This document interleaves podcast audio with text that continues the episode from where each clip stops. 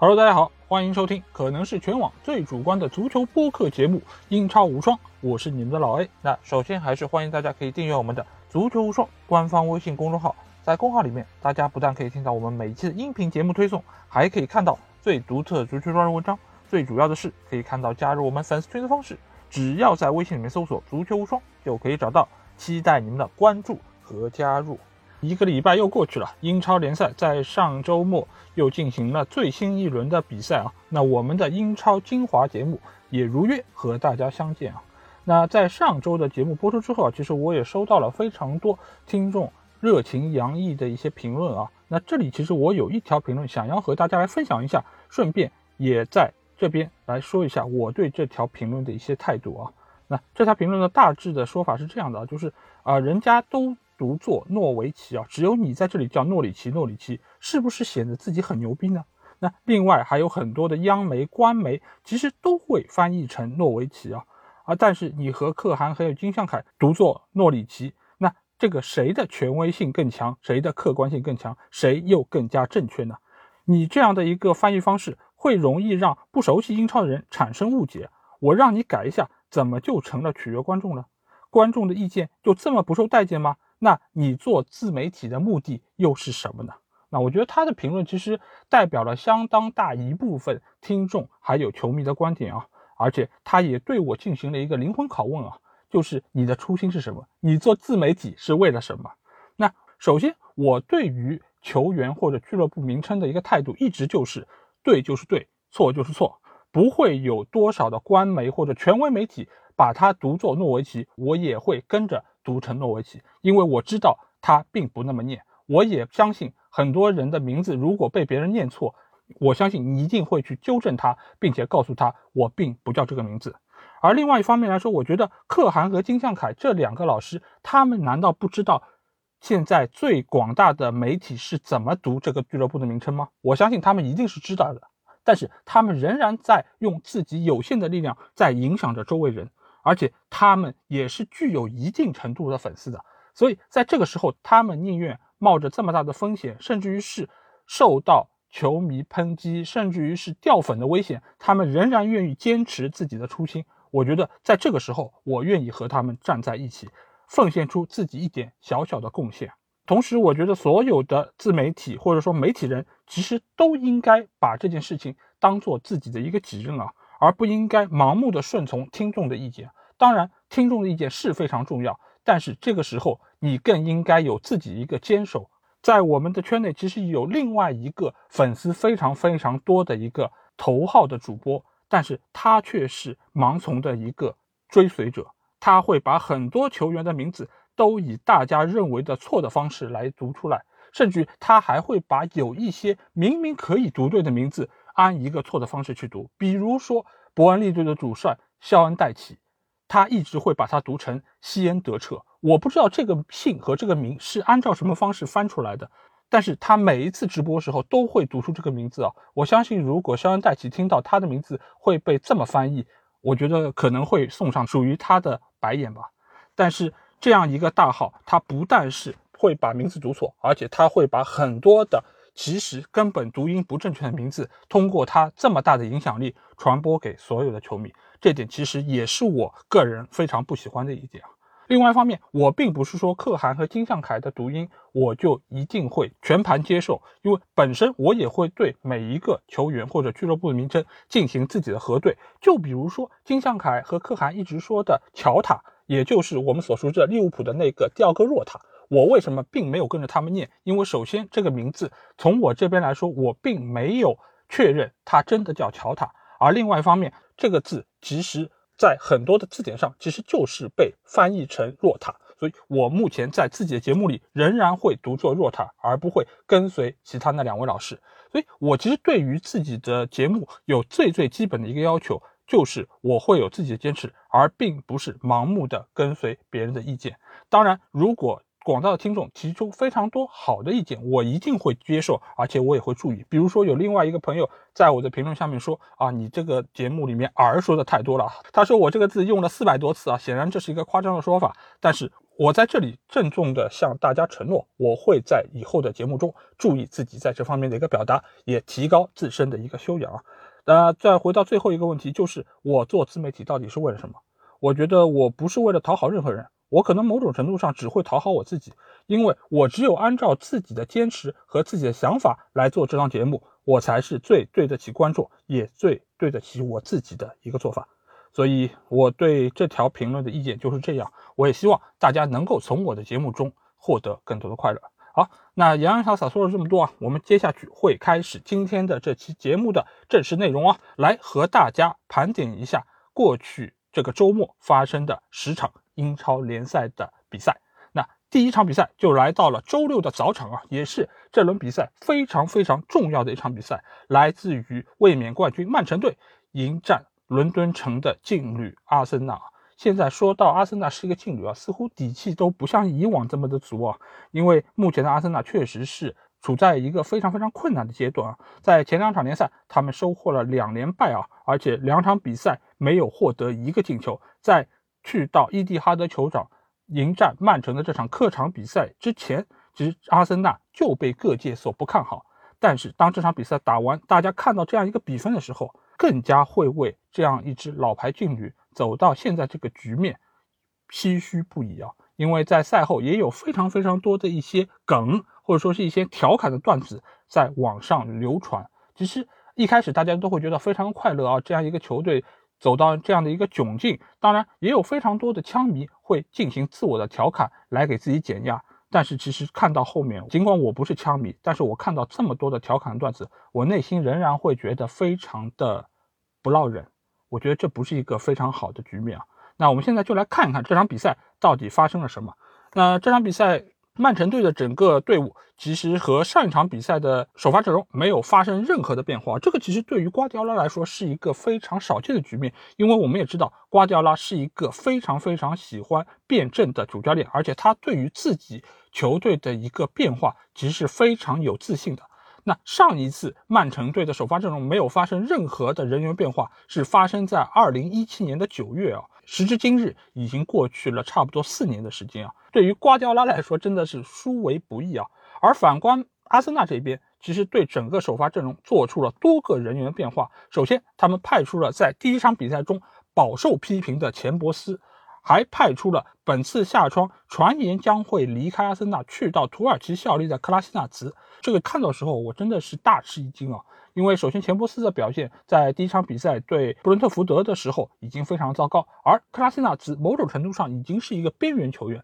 但是在这么重要的一场比赛，居然让他们两个先发出场，而且都打满了九十分钟啊，真的是让我觉得有点吃惊。而另外两个变化则是刚刚加盟的厄德高。以及从新冠中恢复的奥巴梅扬，那这两个出场其实某种程度上倒是在意料之内啊，因为厄德高的到来其实是能够很有效的弥补阿森纳在中前场的一个组织能力，以及他有非常好的一个突进能力，而奥巴梅扬则是目前阿森纳最好的中锋球员，他们分别替下的是帕布罗·马里、洛孔加、佩佩还有马丁内利啊。那我觉得洛孔加没有上场，已经是让我觉得有一些些的担忧啊。而且再看一下阿森纳队的阵容啊，他排出了一个五四幺的阵型，这个其实也让我觉得从一开始似乎阿特塔就有一点点保守，他觉得在客场面对曼城的情况下，可能少输当赢啊。这种话你如果作为一个球迷说出来，其实是有一种调侃；但是你作为一个主教练，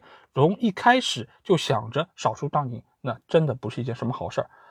这场比赛我们也可以看到，比赛一开始其实曼城队打的就非常的积极主动啊，因为每一次在伊蒂哈德主场出战的比赛，曼城队都可以有这样一个良好的竞技状态，包括上一场对诺里奇的比赛，以及这场对阿森纳，前五分钟曼城队就已经发动了多次有威胁的进攻，差一点就要攻破阿森纳队的城门，大家都觉得阿森纳被进球是迟早的事情。果不其然，在比赛进行到第六分钟，他们就收获了自己第一个失球。而当比赛进行到第十二分钟，已经丢了两个球。那这两个丢球，其实我们也可以看到，主要的一个锅就是要给到钱伯斯啊。钱伯斯这场比赛的表现真的是非常灾难。第一个球因为一个帽顶，使得身高并不是那么高的金多安在禁区内抢到了头球，头锤破门啊。而且在之后的比赛中，他也有多次失位，使得另外一个边后卫塞蒂里克多次给他补防啊，才使得阿森纳没有那么快丢第二个进球。再之后，钱伯斯的一个失位，使得热苏斯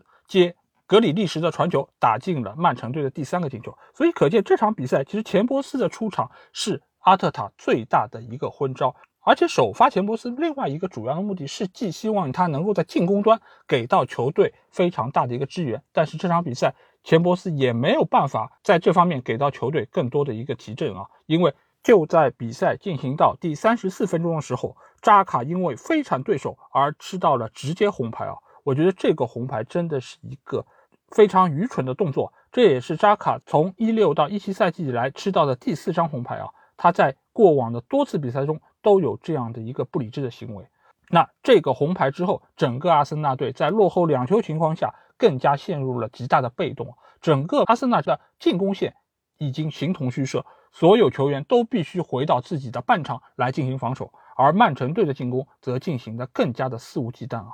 那之后的比赛，曼城又收获了三个进球。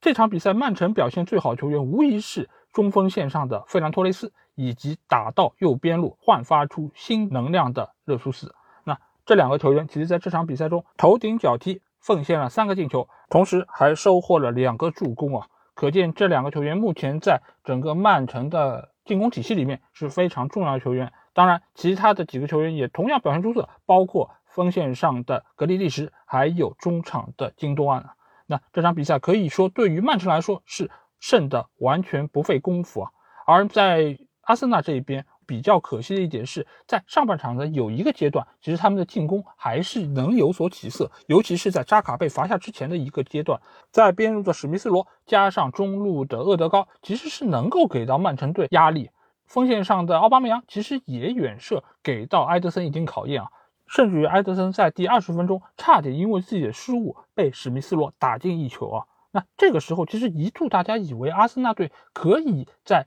进攻上有所反扑，甚至于能够取得一个进球，但是扎卡的红牌断送了这一切，也使得之后的整场比赛对于阿森纳的球迷来说都是一场煎熬啊！在比赛之后，就是瓜迪奥拉也为阿特塔进行了辩护啊，他觉得他是一个好教练，以后一定会有好的成绩啊。但是瓜迪奥拉对于阿森纳已经取得了九连胜啊，这个辩护某种程度上听上去可以是一个安慰，但似乎更像是一个嘲讽啊。而且在零比五输给曼城的这个日子啊，对于阿森纳球队来说是一个非常特殊的日子，因为就在十年前，他们在老特拉福德二比八输给曼联啊，那场比赛其实是阿森纳一个非常著名的惨案。而且在那场比赛之后，温格买入了多名实力的球员，对于整个阿森纳之后的一个发挥，其实是有非常大的帮助啊。而且在这一天的一年之前。阿特塔刚刚率领阿森纳队在社区盾杯上以点球战胜了利物浦，拿到了最后一个属于阿森纳队的奖杯啊！所以在这样一个特殊日子，他们收获了这么一场零比五的失利。我不知道对于阿森纳队伍来说是一件好事还是一件坏事啊！但是不管怎么讲，目前来说的阿森纳已经是在积分榜上以负九个球的战绩垫底啊！那下一场他们将迎战倒数第二名的诺里奇。这将是一场榜尾之争，两个球队都觉得对方是自己走出泥潭的一个好的机会。那我们将会持续来关注这两个队伍的一个表现啊。当然，就在这个时候，阿森纳队其实队内还是传来了一点小小的好消息，就是威廉打算放弃在阿森纳两千万英镑的薪水，加盟克林蒂安斯啊。这个其实对于阿森纳目前处在非常困难的一个情况下，是一个不错的消息。他们也可以用这笔钱对他们的阵容进行一定的补强，也能够在未来收获更多有潜力、有实力的球员。那第二场比赛就来到了周六的晚场，这个时间段有多场比赛同时进行。那我们先来到的就是伯明翰的维拉公园球场。那这里，阿斯顿维拉主场迎战小蜜蜂布伦特福德。这场比赛开始之前，阿斯顿维拉对于首发阵容进行了三个位置上的人员变化。首先，他们派出了从曼联租借来的图安泽贝，启用了左边后卫塔加特，还有中场的库丘埃梅卡。替下的三名球员分别是后防线上的明斯啊，明斯因为是在之前的比赛中肋骨骨裂啊，所以缺阵这场比赛。中场的话，替下的是麦金，还有雅各布拉姆齐，这两个球员都是因为新冠的原因，所以这场比赛无法上阵啊。对于布伦特福德来说，他们这场比赛进行了一个人员上的变化，就是在中场的古多斯替下了奥戈楚乌克弗兰克啊，所以这场比赛整个布伦特福德的阵容其实没有做出太多的人员变化，锋线上仍然是姆贝乌莫还有伊万托尼啊。这场比赛其实两个进球来的都非常早，第一个进球就是布伦特福德的伊万托尼打进的。伊万托尼其实这个球员等待这个英超进球已经等了非常久，因为他在多年之前曾经代表纽卡斯尔出战过四场英超联赛，但是没有取得进球。在他取得这一个英超进球之前，他其实已经打进了一百二十五个联赛进球，而且这一百二十五个进球是分别为四级联赛所打进的，所以这个其实也是属于他个人一个非常值得纪念的记录啊。这个进球其实是通过一个角球。罚到原点之后，杨松传中，伊万托尼将球送入球门啊！看到这个进球，我其实第一感受就是，阿斯顿维拉的左边路的防守真的是非常糟糕。如果你们看过第一轮比赛，他们面对沃特福德这场比赛，一定会对于他们左边路的防守印象非常的深刻，就是被对方的萨尔一突一个准，而且第一个进球。就是由沃特福德的右边路下底传中之后，在中路包抄打进的，和伊万托尼这个进球真的是如出一辙。在经历了这几场比赛之后，阿森维拉似乎仍然没有在这个方面有所进步啊。当然，也有可能是因为又派出了塔加特，所以在这方面的防守出现了一定的问题啊。但是好在维拉很快就将比分扳平了，进球来自于这个下窗新引入的中场核心布恩迪亚啊。他在禁区前沿的一脚远射，直接洞穿了拉亚的大门。这个球其实我觉得最主要的责任人就是布伦特福德的里克亨利啊，因为这个球我们可以看到，在球分到。布恩迪亚脚下之前，其实他是有一个上抢的动作，但是在这个时候，我不知道是他的判断失误，还是和自己本方中卫球员的一个沟通出现了问题，所以使得他跨出一步之后，马上就往左边横移去防守另外一个阿斯顿维拉插上的球员，所以使得布恩迪亚在起脚之后，在他的周围十米之内其实是没有任何防守队员的，也使得他可以非常从容的起脚将球打入球门。所以布伦特福德在防守方面其实还是存在非常大的问题啊。不过好在大卫拉亚的优异发挥，使得之后布伦特福德没有收获更多的失球啊。他在之后的比赛中连续扑出了丹尼因斯、埃尔加奇，还有替补上场的沃特金斯的多次攻门啊。最后两个球队只能以一比一结束这场比赛啊。那目前来说，阿森维拉最近两场比赛一胜一平，从第一场比赛失利中似乎是走了出来。但是维拉现在问题其实也还是比较多，因为他们的进攻线并没有展示出那么强的攻击力，但是防守线却一直会出现这样或者那样的问题，尤其是他们的左边路一直成为对方非常容易突破的一个环节啊。而布伦特福德这一边前三轮比赛一胜两平，到目前为止仍然保持不败，对于一个升班马球队来说确实是非常不错。当然也源于他们的对手并不是那么强啊。在之后的比赛中，我觉得如果布伦特福德的防守线没有办法能够有效弥补这场比赛出现的问题，我觉得他们之后的比赛会变得更加艰难。那我们来到的第三场比赛就是布莱顿在主场迎战埃弗顿的这场比赛啊。那这场比赛其实两队都对首发阵容进行了一定的轮换，布莱顿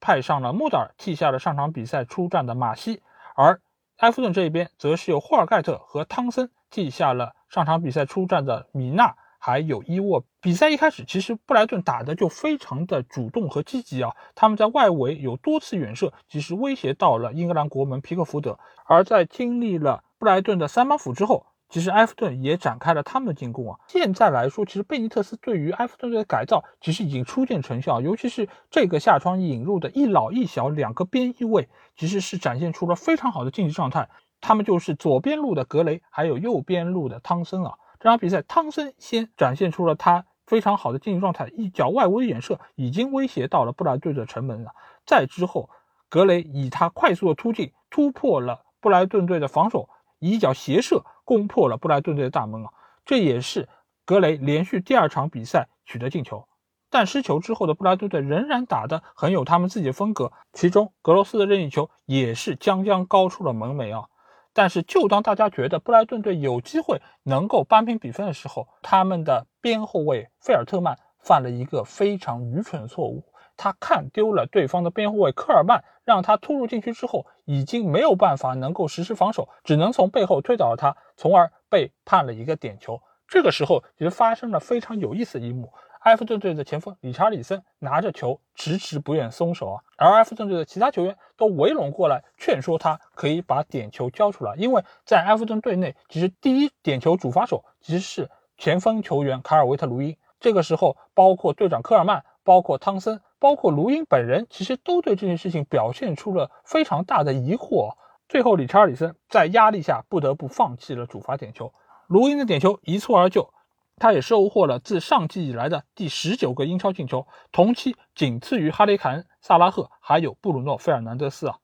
而且他在最近两个赛季头三轮比赛都有英超进球啊，可见他是一个进入状态非常快的球员。当然，在进球之后，理查里森还是象征性的过来和卢因进行了拥抱啊庆贺，但是这个其实已经对于整个球队以及他在队内的一个地位是产生了非常大影响。尽管赛后贝尼特斯其实也是在给他解围啊，就是说他这样的一个动作其实跟他传言要加盟大巴黎其实没有任何的关系，而且在队内其实他们是做了约定的，因为第一点球手是卢因，如果达到第二个点球的话，那将会把点球资格给到理查里森啊，可能他也是立功心切，想要为球队的胜利做出自己的贡献啊。但是不管怎么样，我觉得理查里森目前在队内的一个地位。还有他的人际关系，估计会面临非常大的一个考验啊！但是在贝尼特斯的一个排兵布阵之下，现在的埃弗顿给大家带来了耳目一新的一个感觉啊！而且整个球队的一个攻防转换速度也得到了非常大的提升，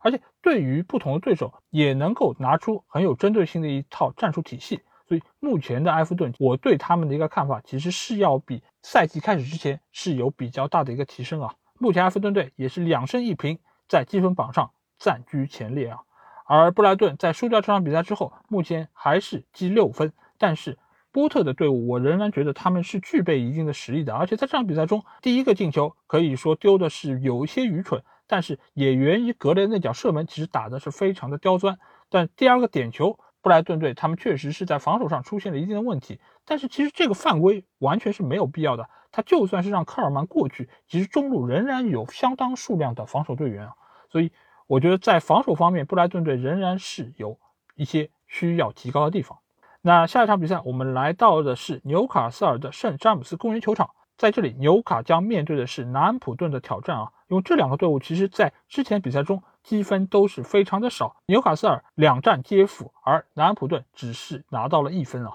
所以这场比赛双方都将为自己的第一场胜利而做出拼杀。纽卡这边有一个人员调整，就是朗斯塔夫上场。替下了上场比赛出战的海登，而南安普顿这边则是派上了边后卫沃克彼得斯，还有中场球员阿尔尤努西。他替下的是上场比赛表现不佳的佩罗，还有沃尔科特。比赛一开始，南安普顿其实是更加积极主动一方，尤其是他们右边路的利弗拉门托，他的带球突进是非常的有威胁，而且中前场的几名球员都给到了纽卡的球门相当大威胁，尤其是前场的。切亚当斯还有阿姆斯特朗的一个组合，其实轮番威胁到了纽卡的城门。但是他们最好的机会其实是来源于上半场第二十四分钟杰内波的一次黄金机会啊，因为他在面对空门的情况下把球打飞啊，而且在比赛进行到下半场，杰内波也有一脚内切的射门，球是将将偏出了立柱。所以这场比赛即使纽卡一直是处在比较不利的境地，但是率先取得进球的反而是纽卡。卡伦威尔逊接到了雅各布墨菲的头球横传，率先抢点，打破了比赛的僵局啊！而这个时候，南安普顿不得不压上进攻，力图扳平比分啊！不过很快他们就取得了扳平的那个进球，进球的是这场比赛新上场的埃尔尤努西，他接左路雷蒙德的传球撞射破门啊！很快就替南普顿将比分扳平啊！之后的南普顿又取得了多次有威胁的射门。但是在比赛进行到第九十分钟的时候，纽卡发动了一次快攻，他们的锋线好手圣马克西曼快速带球突进，主导了这一次反击。之后，他在禁区内补射建功，替纽卡斯尔再次将比分超出啊！就当大家觉得这场比赛将以纽卡二比一获胜而告终，取得本赛季的第一场胜利的时候，南普顿在纽卡的禁区内获得了一粒点球啊！这个其实是拉塞尔斯非常鲁莽的铲到了对方的主力前锋阿姆斯特朗。这个时候，沃德普劳斯站在了点球点前，他非常冷静的将球打进了球门啊！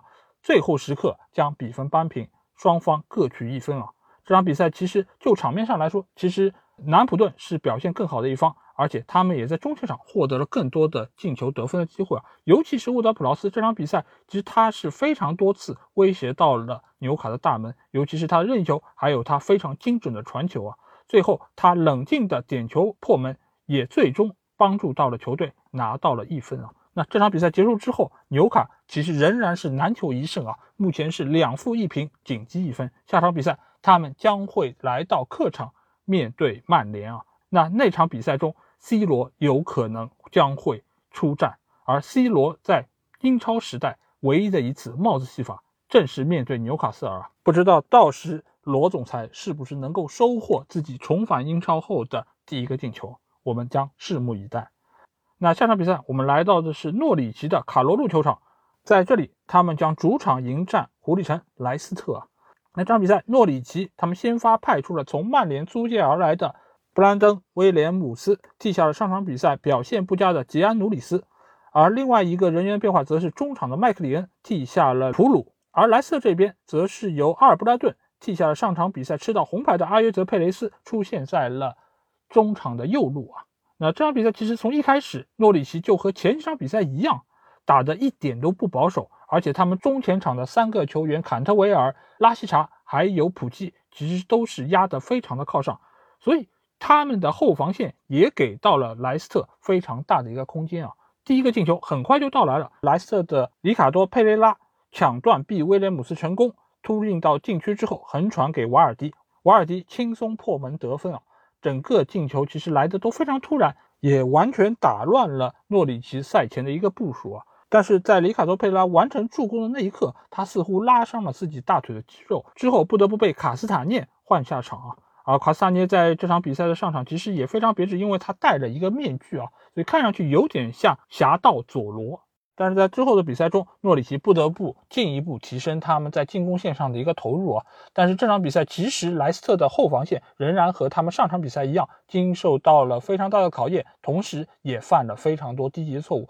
尤其是他们中卫线上的瑟云居啊，这场比赛表现一如既往的是如此糟糕，跟上场比赛一样，他也同样犯了这种传球不看人的毛病啊。因为上场比赛，他就是因为没有抬头看自本方的门将，就将球传了回去，被对方的安东尼奥断球，从而取得了进球。但这场比赛他仍然犯了同样的错误，他没有抬头看自己的中场球员，就直接把球传到了对方麦克里恩的脚下，使得麦克里恩取得了一脚远射的机会啊。不过还好，这次并没有取得丢球啊。但是很快他就又在禁区内铲倒了对方的球员，送给了诺里奇一个点球机会啊。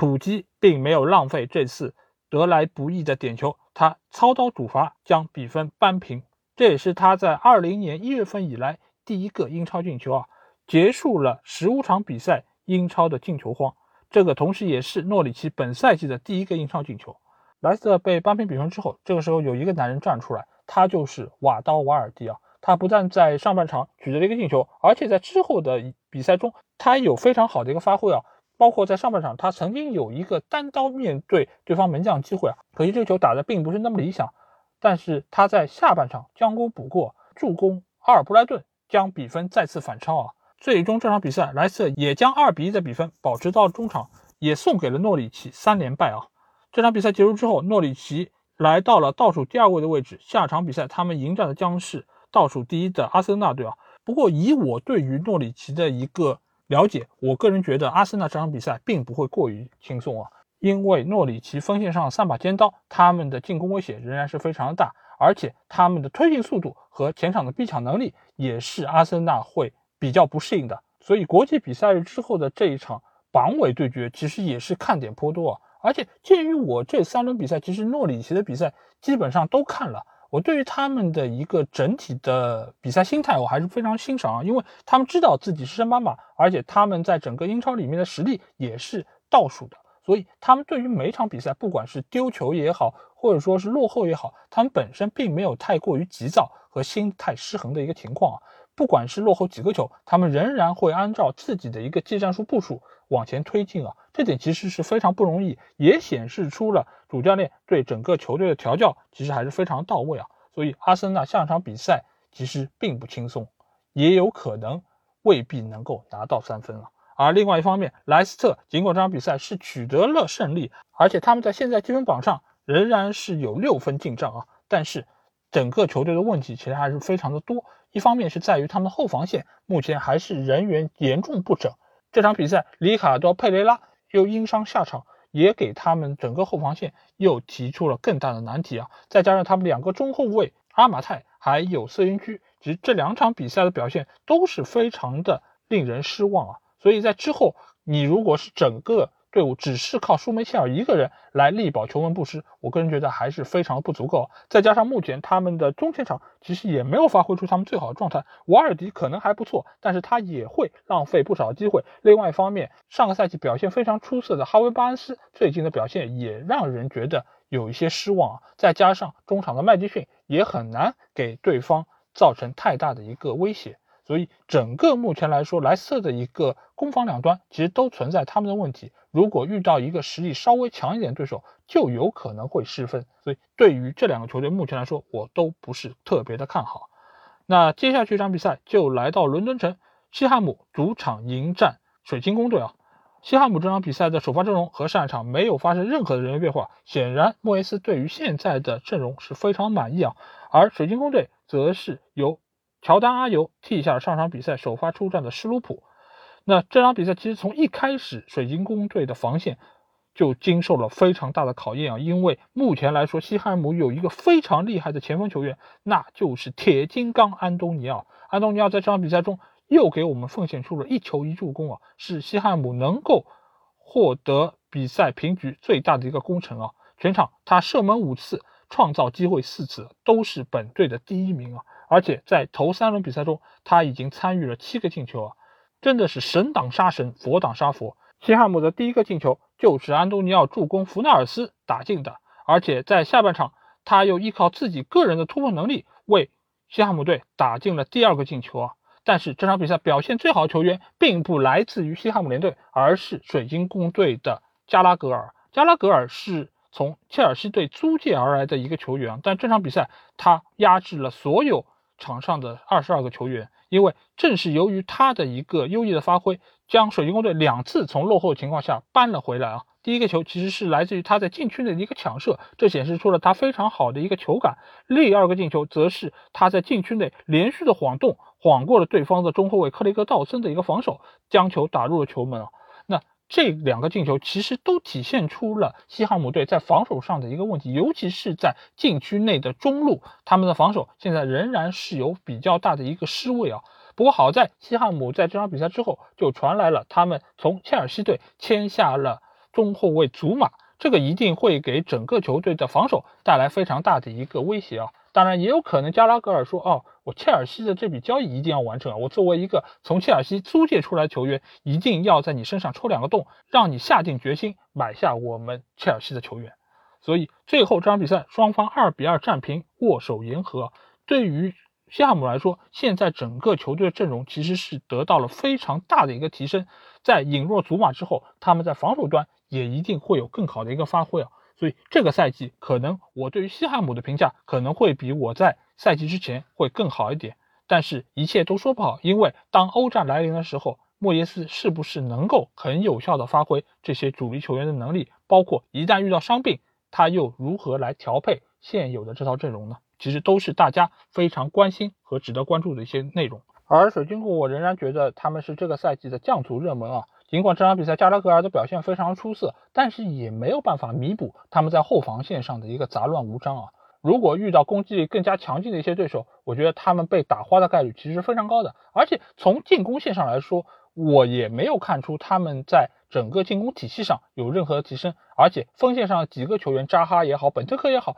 其实并没有一个非常过人的能力能保证球队取得进球，所以加拉格尔的发挥某种程度上只能是昙花一现。你只有锋线上球员能够得到非常好的竞技状态，才能够在以后的比赛中有一个稳定的输出，这个对于球队的提升才是更加行之有效的。那之后我们来到的是周六的晚场比赛，也就是利物浦在主场安菲尔德迎战切尔西的这场重头戏啊。那这场比赛其实我们从首发阵容就可以看到，利物浦队做出了三个人员上的变化，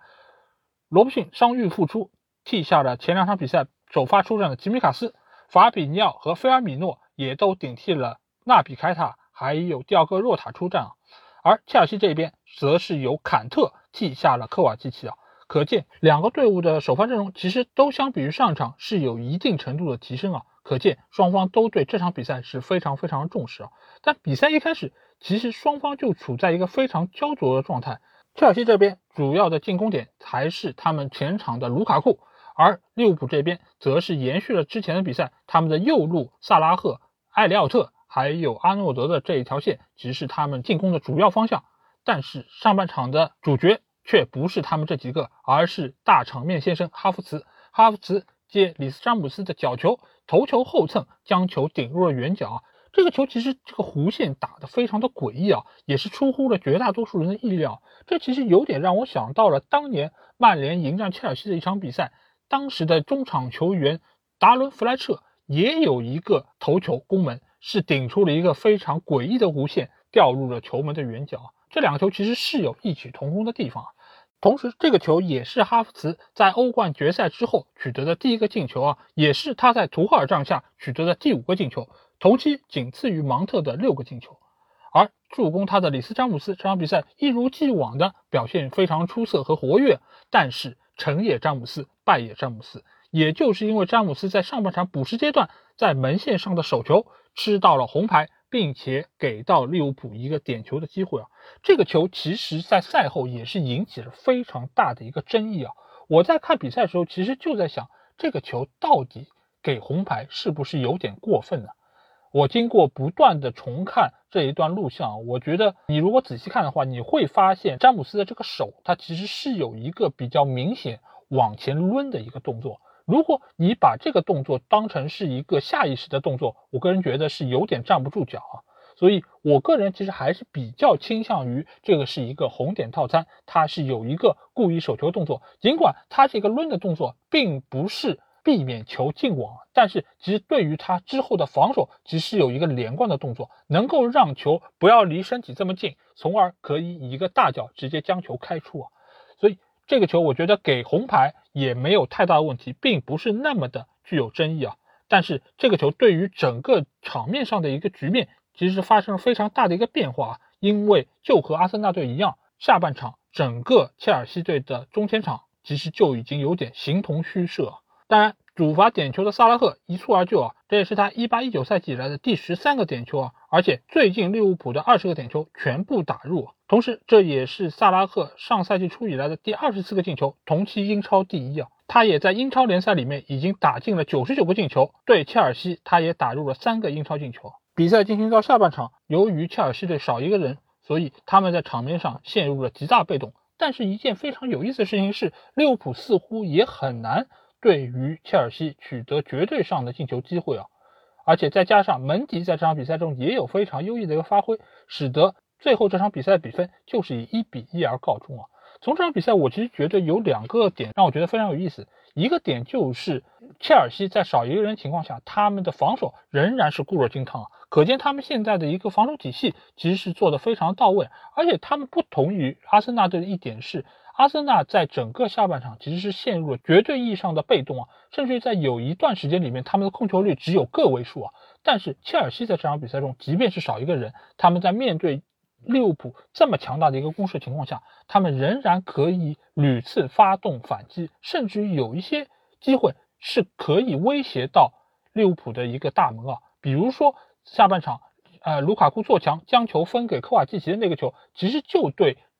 利物浦是造成了一定的威胁啊，所以可见切尔西并没有一味的死守，而且图赫尔对于现在这个球队的一个防守体系的搭建也是有自己一套东西的。所以今年的切尔西其实我觉得是一个非常可怕的对手。而反观利物浦这一边，他们在人数占优情况下，整个中前场的一个进攻，我觉得仍然是缺乏一定的纵深，还有缺乏一定的层次啊。所以使得大多数的球其实都是在切尔西禁区的外围在旋转，即便屡次有球掉入禁区，中路的迪奥戈若塔他的身高也不足以让他力压克里斯滕森或者说是吕迪格这样的中后卫，所以最后这场比赛一比一其实是双方实力的一个体现。但是鉴于切尔西在半场比赛就已经少一个人，所以这场比赛某种程度上可以被看成是切尔西的胜利啊！而且在赛后，图赫尔也赞扬了球员的意志品质，他觉得能够在少打一个人的情况下拿到一场平局，本身也是一个非常值得庆贺的事情。而克洛普则说，面对防守能力超强切尔西，多打一个人也不是什么大的优势啊。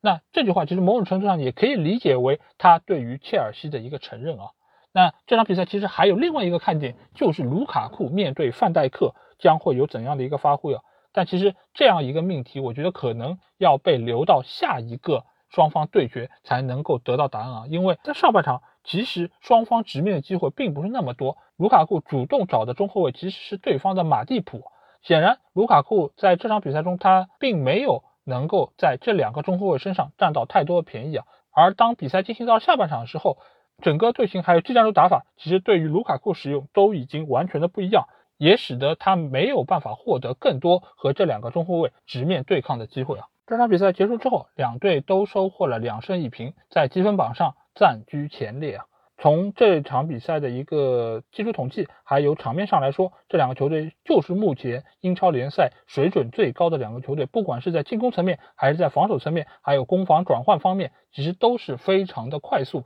而且简洁高效，而且教练对于整个球队技战术方面的一个指挥也是体现了非常高的一个水准啊！尤其是图赫尔在球队少一人情况下，他果断的换下了哈弗茨，还有坎特，换上了蒂亚戈席尔瓦，还有科瓦蒂奇，很有效的保持了球队防守上的一个厚度啊！而且他换上科瓦基奇，换下坎特这一步，其实也是当初让很多人看不懂，觉得哎，坎特这么好的一个防守球员，为什么在少一人情况下并不用他？其实他也是为了保证整个球队在打反击时候的一个机动性，所以才派上科瓦基奇。而且下半场科瓦基奇接卢卡库的那一脚射门，其实也是能够印证图赫尔对于这个改造的一个成效吧。好，那下一场比赛我们将来到的是周日的早场啊，这个时段一共有两场比赛同时进行。我们先来到的是在特福摩尔球场进行的伯恩利在主场迎战利兹联这场比赛啊。在赛前，这两个球队的近况都不是那么的好。伯恩利在前两场比赛中收获了两场败局啊，到目前为止一分未得。而利兹联在第一轮比赛一比五大败给曼联之后，上一轮终于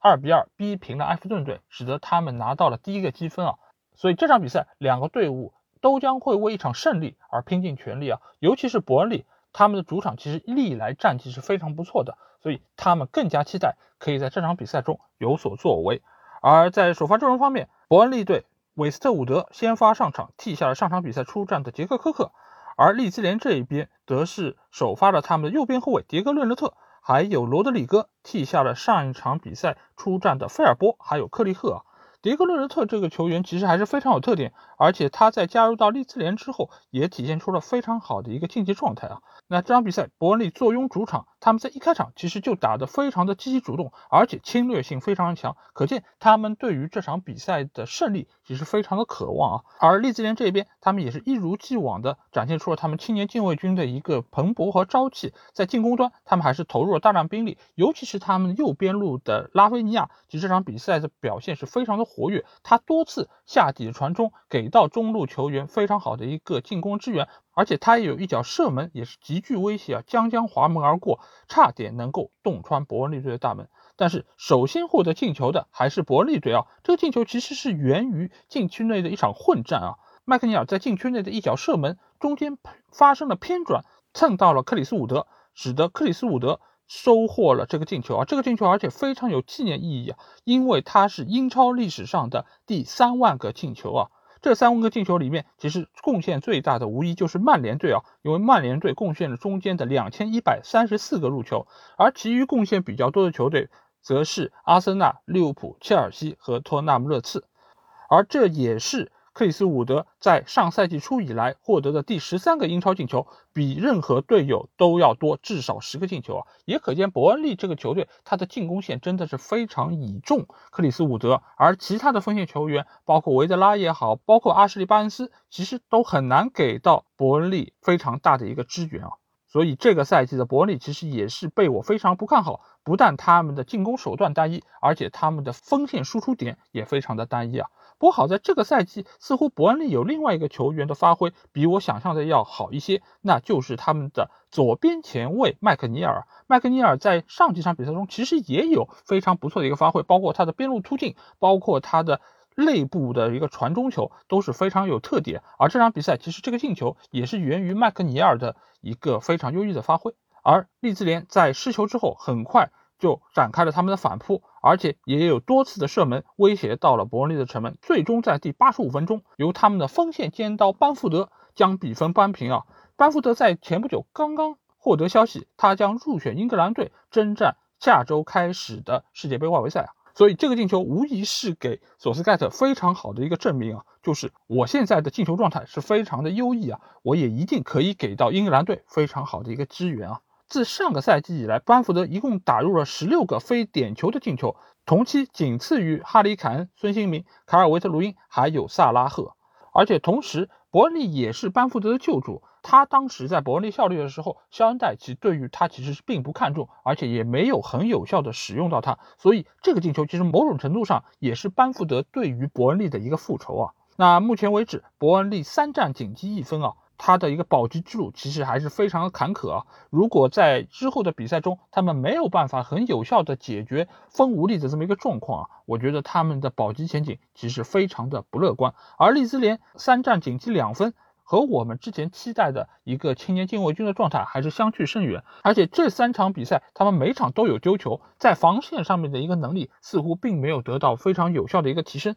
而且在进攻方面，他们似乎也和上个赛季有比较明显的一个区别。一方面是在于班福德的状态似乎没有上个赛季那么优异，也可能是源于其他队伍对于利兹联的一个熟悉。另外一方面，包括他身后的几个球员的发挥，似乎也和上个赛季有所区别。比如说达拉斯，比如说罗德里戈，其实都没有办法像上个赛季一样有这么好的一个发挥啊。所以，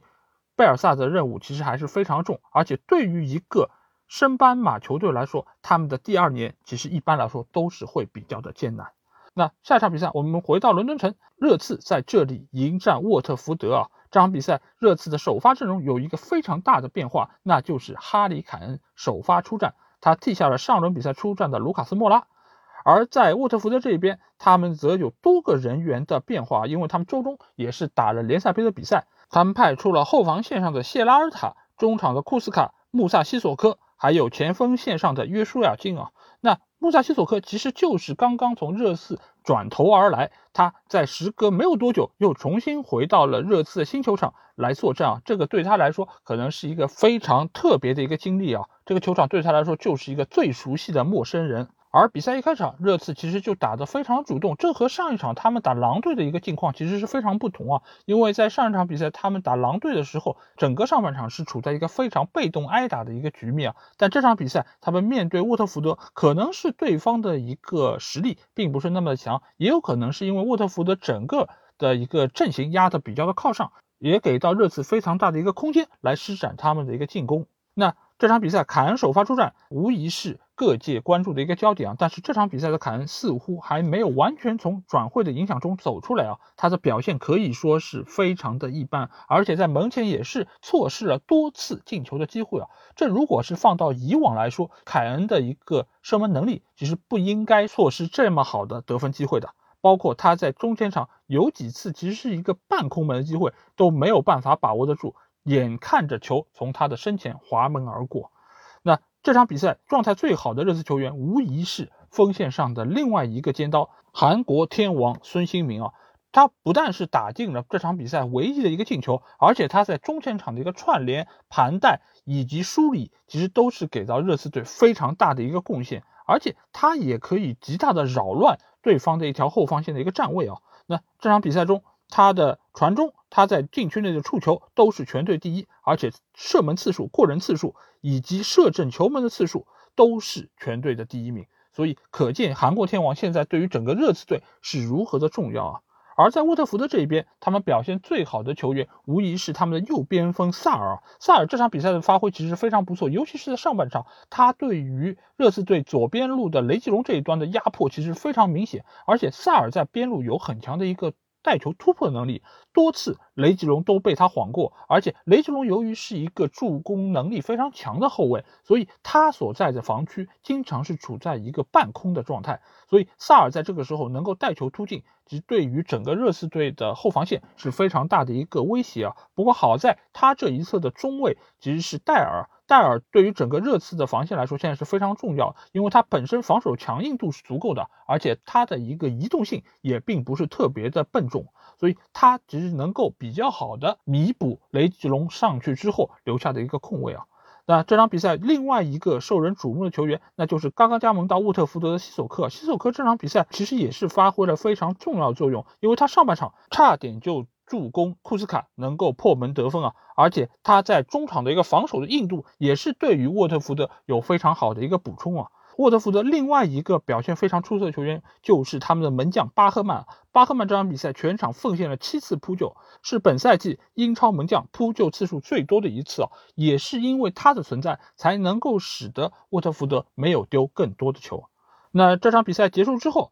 热刺以三连胜登顶榜首啊。这也是英超联赛历史上第一次出现一轮比赛结束之后，热刺是榜首，而阿森纳垫底的这么一个局面啊！而且开局三连胜且不丢一球，这在热刺历史上也是头一遭。可见鲁诺桑托对于目前热刺的一个改造是非常的成功，因为他不像以前的那些热刺教练，我讲求我进攻要打得非常好看、非常开放，有很强的一个压迫性，他则是将现在热刺队改造成了一支先有稳固的防守。再伺机往前发动防守反击的这么一个球队啊，中前场的哈里凯恩以及孙兴民组合，不像以前一样以他们的阵地进攻能力作为他们主要的一个突破点，而是将防守反击刻在他们的烙印之内啊。包括孙兴民，包括卢卡斯莫拉，包括还有德莱阿里这几个球员，其实都以他们的快速推进能够打到对方的身后啊。这个其实对于现在热刺队来说是非常重要的一个变化。而且他们在这几场比赛中，每一场比赛都是一比零获胜，一个非常经济实惠的一个胜利啊！可见他们其实现在的防守能力是非常强，尽管进攻上确实还是有一些问题，使得他们每一轮比赛只能打进一个进球。而且这场比赛他们也是创造了非常多的机会，只是没有把握住。但是随着大英帝星哈里凯恩的回归，他的状态一定会越来越好，在之后的比赛中也一定可以为热刺进更多的球。而大黄蜂这一块啊，在第一场他们战胜维拉队之后啊，最近的两场比赛他们接连失利，也被打回了原形啊。所以现在这个大黄蜂就跟我在赛前预测的一样，这并不是一个实力特别强，而且能够有比较稳定发挥的球队啊。所以在之后的比赛中，他们如果还是像这场比赛一样给对方这么多进球的机会，那他们一定在未来的保级之路上会有非常大的问题啊。那这场比赛结束之后，其实还有另外一个话题是获得了大家非常广泛的讨论啊，那就是下周将会迎来的国家队比赛日，而英超联盟则是禁止球员前往红区国家参加国家队比赛，但是热刺的罗梅罗还有洛塞尔索还是决定要回到阿根廷参加国家队比赛。那这样的话，等到国家队比赛结束之后，他们回到英国将会接受十天的隔离，之后才能够参加比赛和训练啊，而。再打两场比赛之后，又会是国家队比赛日，他们又会获得同样的这种窘境啊！所以这件事情其实是受到了英超各家俱乐部的一个讨论，他们觉得是不是能够有办法让英超联盟和政府之间达成一个共识啊？因为除了热刺的这两名球员之外，还包括阿斯顿维拉的马丁内斯和布恩迪亚，还有利物浦的阿里森、菲尔米诺、曼联的卡瓦尼等等这些南美球员，其实都拥有同样的问题啊！所以这件事情其实还是会在之后的比赛中给这些队伍带来非常大的一些困扰，包括还有这些球员他们在来回的这么一个飞行的过程中，也会增加他们患病的风险，也会对于他们的体能是一个非常大的考验。所以这些其实都是未来对于这几个球员以及队伍一些不稳定的因素。那我们要聊的最后一场比赛就是来到了莫里纽克斯球场，狼队在这里将会主场迎战曼联啊。那这场比赛其实也是有诸多的看点，值得我们来讨论一下。一方面是 C 罗的加盟，对于现在整个的曼联队其实都是从上到下像打了一个鸡血一样，他们都对于 C 罗的到来显示出了非常大的一个欢迎。当然，这场比赛 C 罗并没有办法能够出战，因为他本人还留在葡萄牙国内。而且他也会在国家队比赛结束之后才会到曼联报道，所以大家可以期待的 C 罗的首发的比赛将会是九月十一日在主场面对纽卡斯尔这场比赛啊。所以这场比赛 C 罗无法出战，但是 C 罗的人形画像却出现在了球场的观众席上，啊可见球迷已经对于 C 罗的加盟急不可待了。那我们回到比赛本身，狼队在这场比赛，他的首发阵容和上一场比赛没有任何的人员变化，而在曼联这边则是做出了三个人员上的变化。今夏加盟的瓦拉内和桑乔首发出战，而另外一个首发阵容则是给到了丹尼尔詹姆斯，他替下了上轮比赛表现不佳的马夏尔。而在中场后腰的位置上，则是派出了弗雷德还有博格巴的双后腰组合。哦，看到这个排兵布阵，当时老 A 心头就是一紧啊，心说不好。这不是要被对方完爆的节奏吗？对方可是拥有一个非常刚猛的肌肉男阿达马特拉欧雷哦。果然，比赛一开场，阿达马特拉欧雷就给大家展现出了他极强的突破能力和极为健硕的身材啊！他在中路的一个突破，几乎是没有任何曼联队的球员可以。对他进行阻挡，而且在一对一的一个对抗过程中，也没有球员可以和他相提并论。这场比赛中，弗雷德其实是非常悲惨的一个角色，因为他经常需要和特拉奥雷有一个正面的冲撞。但是在这个情况下，你可以发现，弗雷德真的已经是倾尽了自己的全力，不管是推还是挤还是拉。都没有办法能够阻挡特拉奥雷这么一个刚猛的存在啊！仅仅在前二十分钟，他就突破了四次，而且创造了两次绝对意义上的得分机会啊！一次是给到劳尔西门雷斯，他直面德赫亚的射门被德赫亚奋勇扑出；而另外一次特林康的射门，则是已经击败了德赫亚，只是被补位的万比萨卡封堵而出，才力保曼联的城门不失啊！所以整个上半场我看完之后，我真的是觉得有点心惊肉跳，我甚至跟群里的。利物浦球迷说：“你们当年的速效救心丸是不是能够借我用一下？我真的快不行了。”而整个上半场，曼联没有任何射正的射门，他们从上赛季以来只有四场比赛是上半场零射正的，甚至有媒体开玩笑说，当天出现在看台上的 C 罗的纸板人的射正次数是和曼联全队一样多的。那可见整个上半场曼联是有多么的狼狈啊！那这场比赛，如果说曼联有一个贵人的话，那无疑就是恢复了神勇状态的德赫亚啊！这场比赛，德赫亚全场奉献了五次扑救，而且扑救成功率也从上个赛季的百分之六十五来到了百分之八十三啊！而且这场比赛他在下半场还有一次面对塞斯的两连扑，堪称神迹啊！因为因为塞斯的头顶脚踢真的只是发生在德赫亚的眼前啊，而且这是非常快速的两连击，都被他神勇的扑出。赛后其实德赫亚也说到了这个射门，他说当时真的一切发生太快了，不过很高兴他能够扑出这样的球，而且很快球队就收获了进球啊。这个进球其实就来自于锋线上的格林伍德。这个球其实也有一些运气成分，一方面是格林伍德的那脚斜射，其实是被对方的门将若泽萨自己扑到了门内啊。另外一方面是在这个射门之前，其实博格巴是有一个疑似犯规，对于鲁本内维斯有一个飞铲啊。这个球从之后的慢镜头来看，我个人认为，如果裁判真的判进球无效的话，我觉得也无话可说，因为博格巴确实是脚有离地的一个情况。尽管并没有实质性铲到鲁本内维斯，但是其实也是对于对方的控球有非常直接的一个影响啊。但是裁判在经过了自己的考量之后，还是没有取消这个进球，所以曼联非常幸运的以一球带走了这场比赛胜利啊。那对于曼联球员的表现，我个人觉得有几个人我想着重说一下，一个人物就是首发出战的瓦拉内。瓦拉内这场比赛的表现，我可以说是非常非常的优异啊，而且是超出了我对他的一个预期。因为他首先人比较的高大，他对于中后场球的落点的判断也是显示出他非常高人一等的一个能力，而且他的持球推进还有传球的能力也在这场比赛中有非常好的一个发挥啊。格林伍德的那个进球其实就来源于瓦拉内的助攻，而且也正是因为他的存在，能够很有效的限制特拉奥雷在曼联禁区前沿的一个推进啊。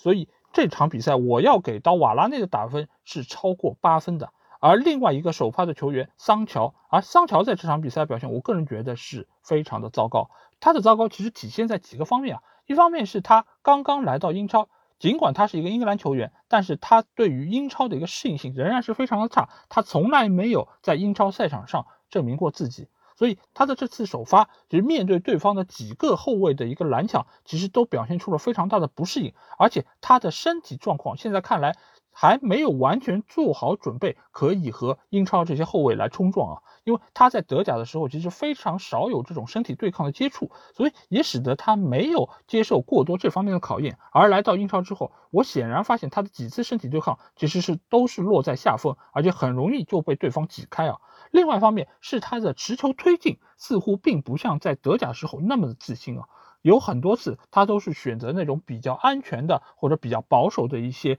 带球方式，所以最终使得曼联的这些进攻并不是那么的犀利和有威胁啊。所以对于桑乔的未来，我其实有几方面建议，一方面就是他需要像刚到曼联时候的 C 罗一样。锻炼自己的身体，让自己变得更加强壮，能够抵抗得住对方后卫的一个铲抢。另外一方面，就是他需要增强自己的自信心啊，敢抢、敢带、敢射，这才是一个曼联所需要的好的边锋。而反观狼队这场比赛，其实他们整个的射门也好，射正次数也好，都在曼联之上。但是非常可惜，他们在前两场比赛就是以一个在数据上碾压的形式存在，但是都收获了一场零比一的失利啊。那这个其实和我们刚才说到热刺是形成了一个非常鲜明的对比啊。但是对于拉热这个教练，我还是觉得非常的看好，因为一方面他给狼队带来非常多不同的东西，而且另外一方面他其实是创造出了非常多进攻得分的机会，所以他在战术层面其实是成功的，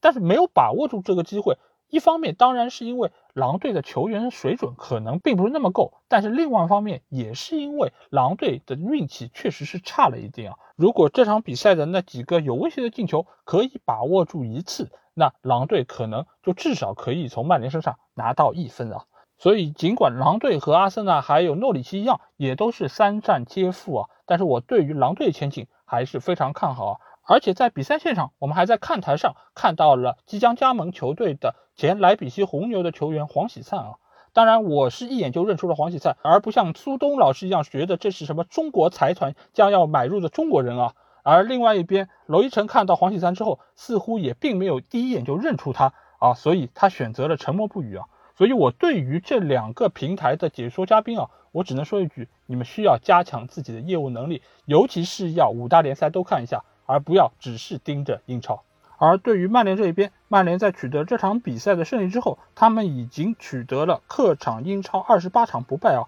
也是打破了阿森纳之前保持的二十七场不败的记录啊。同时，这也是索夏执教曼联的第一百场英超啊，他拿到了一百八十七分，在英超历史上仅次于温格的一百九十二分，还有克洛普的一百九十分啊。而且他的胜率在曼联头一百场顶级联赛的主教练中排名历史第二。可见他的成绩其实放到各个维度来说都不是一个特别糟糕的成绩，但是为什么我还是对他并不是那么看好呢？可能是我的要求太高，也有可能曼联值得更好的一个教练吧。好，那这期节目的主要内容基本上就是这样。那下个礼拜由于将迎来的是国际比赛日，所以英超联赛将会暂停一周啊。那我们的英超精华下周也将不会和大家见面啊。但是大家不用担心，我们会没有节目内容产出啊，因为随着转会窗口的关闭，英超一定会在最后的一天，甚至于几个小时，还有多次重要的转会发生啊。那到时候我们也会给大家带来这次转会的一个盘点内容。